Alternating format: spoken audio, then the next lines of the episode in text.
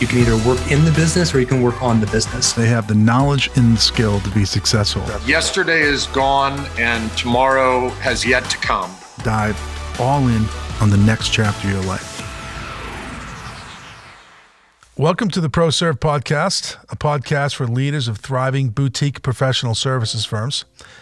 For those that are not familiar with us, Collective 54 is the first mastermind community focused on the unique needs of the boutique ProServe firm. My name's Greg Alexander. I'm the founder, and I'm going to be your host today. On in this episode, we're going to talk about one of the listening techniques. Um, we discuss five listening techniques in the book, The Boutique, and one of those is called a post project review. We're going to talk about what it is, why you should be doing them, when you should be doing them, who should own it, how many should be done, et cetera, et etc. And we've got a great member role model with us. Her name is Nicole Merrill, and she's the CEO of Vecteris. Nicole, it's good to see you. Would you introduce yourself and your firm, please? Absolutely. Thank you for having me here. It's nice to be here. Um, Vecteris works with B2B professional services companies to build products that allow them to grow without adding more headcount. It's an important area that a lot of our organizations are are struggling with. So most organizations run right to the technology, you know, the app they want to build or the LMS they want to build, whatever it might be, and they run into trouble. So we help those organizations by addressing the three major challenges they face: leadership vision and alignment, product mindset and skill set, and finally, developing their own product innovation process. And that's all specific to the B2B professional services space. So, right. and my own background is in over 20 years of designing and executing the go to market strategies for those kinds of services and products. Okay, great. So let's start with the basics.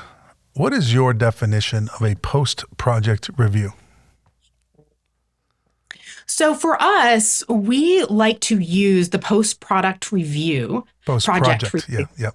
Yes, project yeah. review for for a couple of different things.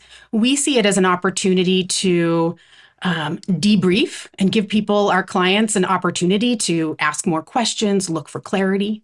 We also see it as a time where um, we can get feedback on the work that we've done for them and also a really a wonderful opportunity to explore new opportunities. How else could we be working together? Yep. So, okay, mm-hmm. fantastic.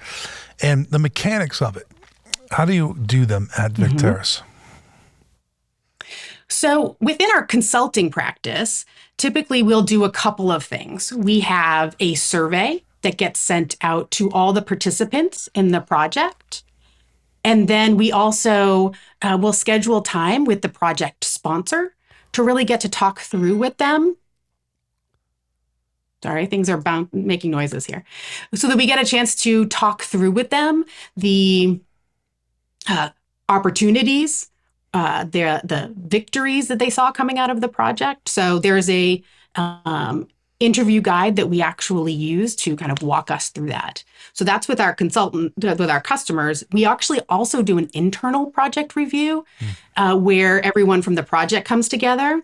And we also do the same victories, opportunities for development for us internally.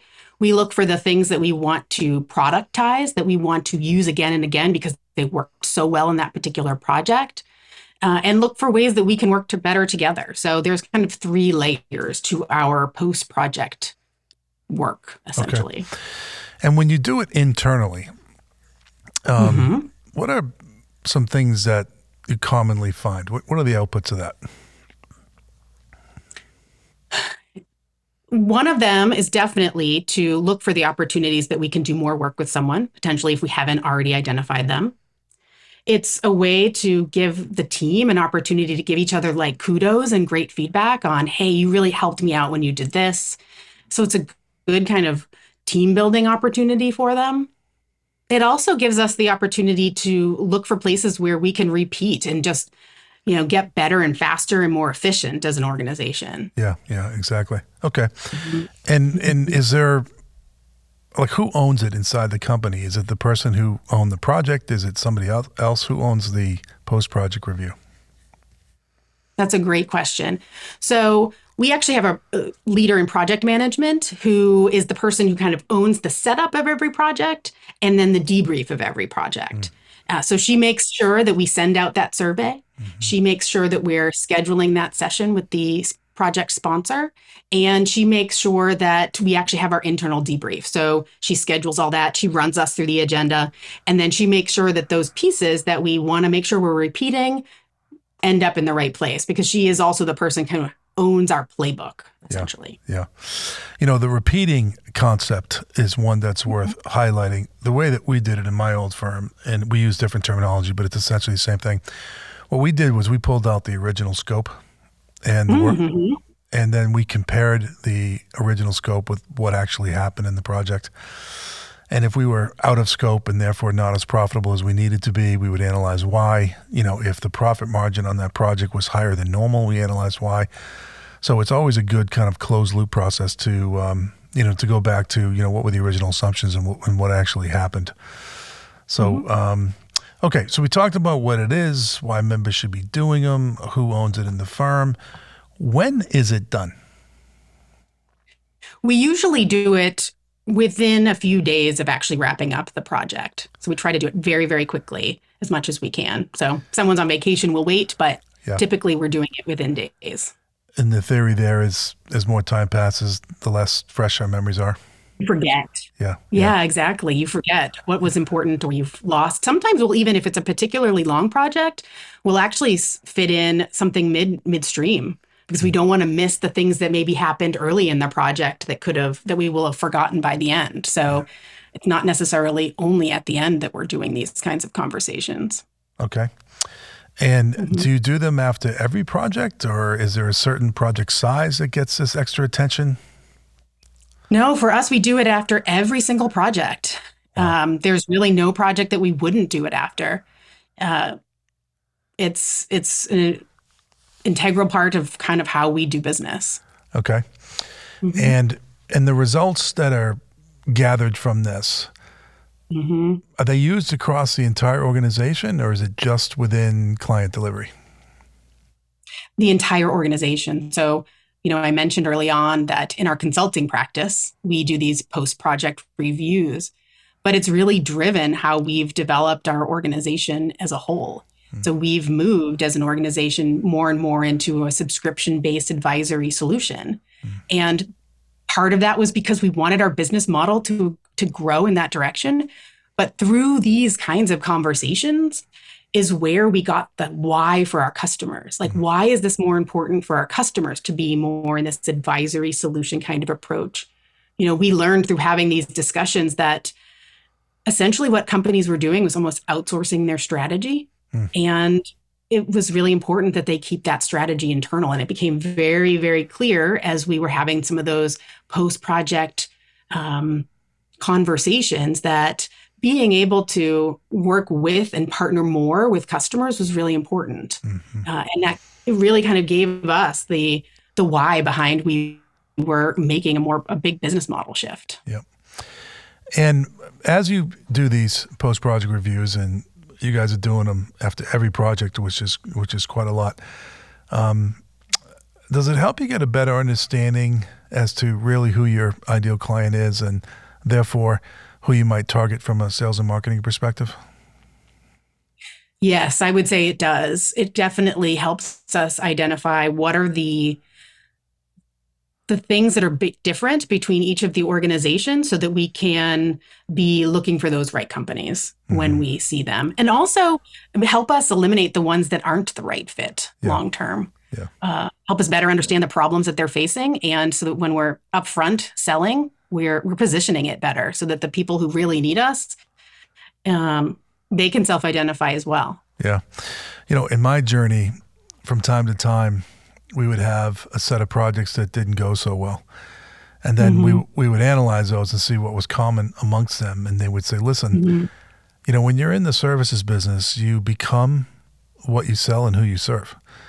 So if you're having a problem with a certain type of project and you keep selling that that project, life is going to be miserable because you're going to keep putting yourself into those difficult situations. And I, I know it's difficult to walk away from revenue, but not every dollar is worth the same. Some dollars are more attractive than other dollars, and there's real opportunity cost there. So I just wanted to work into the conversation on how critical it is to pull forward the post project reviews into the sales and marketing process so that what you're bringing into the firm are the types of clients and types of projects that you want to work on because that will lead to your success. Because again, ultimately, we become what we sell and, and who we serve.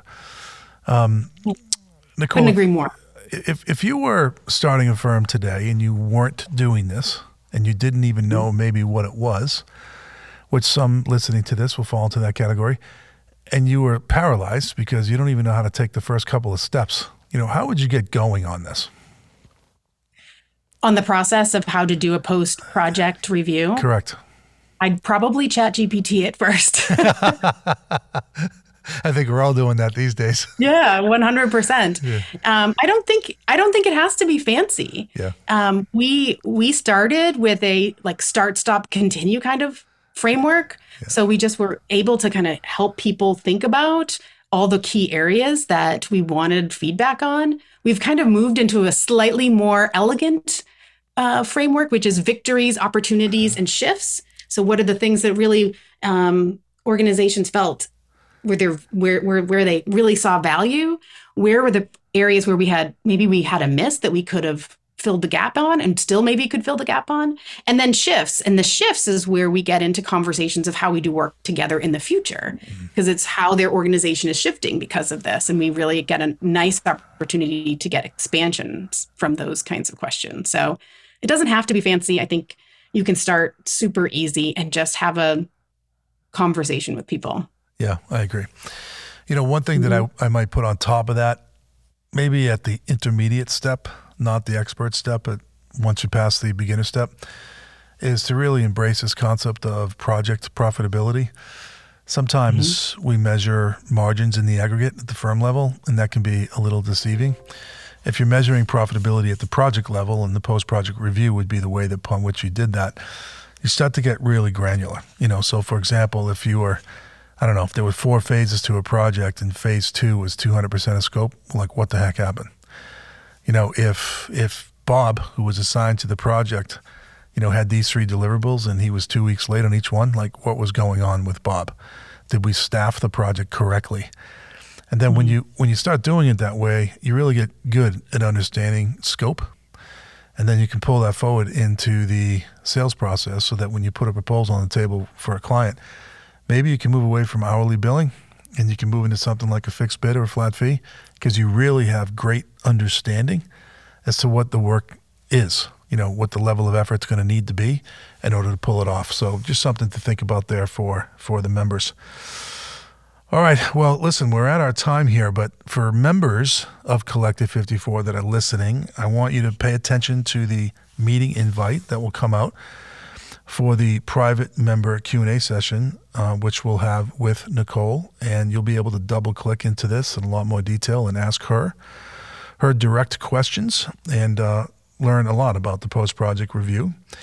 For those that are listening that are non-members, obviously I encourage you to become a member, and you can do that at collective54.com. Fill out a form, and someone will get in contact with you.